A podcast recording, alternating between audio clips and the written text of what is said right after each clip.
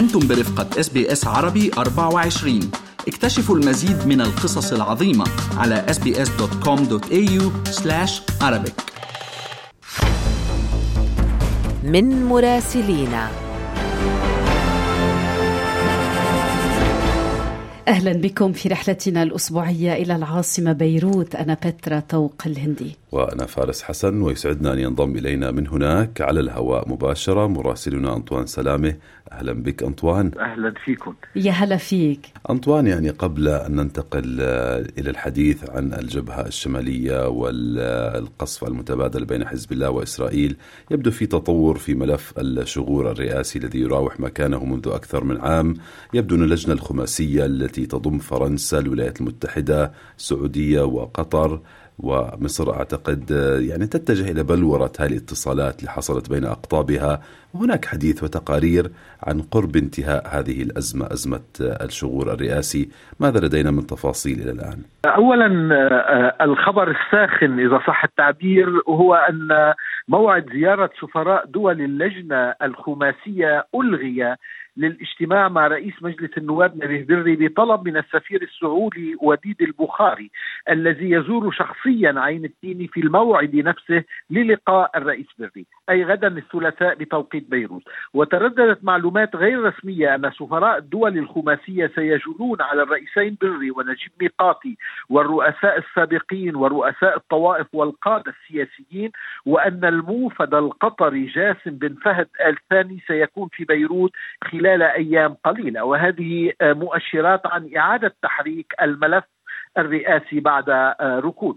أفادت معلومات صحفية أيضا بأن اجتماعا لسفراء دول الخماسية سيعقد في بيروت هذا الأسبوع على أن يليه تحرك هؤلاء السفراء باتجاه المسؤولين والقيادات اللبنانية. وسيترافق ذلك مع اجتماعات للموفد الرئاسي الفرنسي جان إيب لودريون مع مسؤولين في كل من الرياض والدوحة. وقالت المعلومات إن سفراء الخماسية يعملون على الاتفاق على وجهة نظر موحدة لا سيما بعدما وصل موضوع رئاسة الجمهورية إلى حائط مسدود، وذكرت هذه المعلومات أن اللجنة الخماسية تبحث في خيار ثالث أي لا سليمان فرنجي ولا جهاد أزعور بل شخصية ثالثة يتوافق عليها. هذا التحرك المفاجئ للجنة الخماسية يتقاطع مع مواقف لقيادات سياسية منها وليد جملات أن لا انتخاب قريب لرئاسة الجمهورية بعد أكثر من سنة من الشهور إلا إذا طرأت مفاجآت. في حين يعتبر البعض أن شهر شباط المقبل سيكون شهرا مفصليا. في هذا الوقت لفت اجتماع للسفيرين السعودي البخاري والإيراني مجبة أماني في مقر السفارة السعودية في بيروت من دون أن يرشح عنه معلومات رسمية ولكنه بالتأكيد تطرق إلى حرب غزة وتداعياتها اللبنانية وكذلك أيضا إلى الملف الرئاسي اللبناني.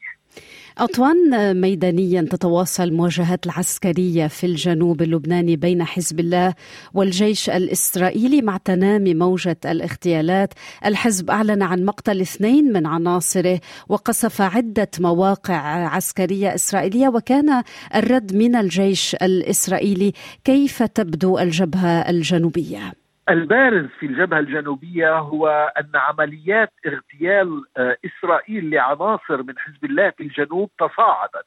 فيوميا يعلن الحزب مقتل عنصر أو عنصرين من صفوفه في غارات مسيرات إسرائيلية. وآخر الاستهدافات الإسرائيلية قتل فضل سليمان في كفرة وهو من كتيبة حراس القيادات في الحزب بعدما أكد حزب الله مقتل قيادي في فرع فلسطين التابع لفيلق القدس يدعى علي محمد حدرج في هجوم إسرائيلي استهدف سيارته في الجنوب على طريق بلدة البازوري. في وقت كانت إسرائيل تغتال قيادات إيرانية في دمشق. منذ ساعات كما ذكرت نعى حزب الله عنصر وهو علي سعيد يحيى جواد من بلدة الطيبي في الجنوب. كذلك نعى سامح أسعد أسعد أبو تراب ملقب أبو تراب من بلدة كفركلة.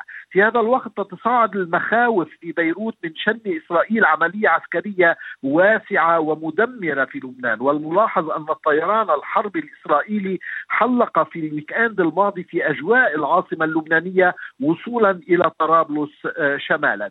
في المواجهة يستمر حزب الله في قصف أهداف عسكرية محاذية إسرائيلية محاذية للحدود وجدد الأمين العام لحزب الله السيد حسن نصر الله أن حزب الله سيبقى في موقع النصرة لغزة حتى انتصارها كما أشار. أنطوان خلينا نختم هذه الرسالة الأسبوعية بالحديث عن موسم التزلج اللي على ما يبدو يعني بدأ متأخرا ثلوج وصفها البعض بأنها غير كافية. وهذاك اليوم أنا وبترا كنا شفنا صور لهطول ثلجي كتير حلو.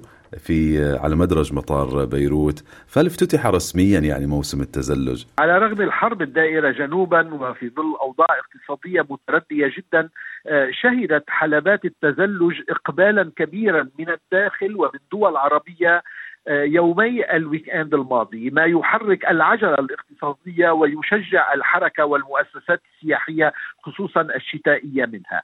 انتظر أهالي الجرود المحاذية للمجمعات السياحية الشتوية الثلج طويلا الذي تأخر هذا العام، ولوحظ في ال weekend أن لبنان حافظ على تراثه الطبيعي أو نكهته الطبيعية فكان في الإمكان التزلج ثم النزول إلى الشاطئ للسباحة في الطقس المشمس الذي عاد وتقلص أمام الموعود من هطل المطر والثلج في الأيام المقبلة. من العاصمة بيروت تحدثنا إذا مع مراسلنا أنطوان سلامة شكرا جزيلا لك أنطوان. استمعوا الآن إلى الموسم الثاني من بودكاست أستراليا بالعربي. أحدث إصدارات SBS عربي 24 يأخذكم في رحلة استقرار بعض المهاجرين العرب ويشارككم بأبرز الصدمات الثقافية التي تواجههم عند وصولهم إلى أستراليا.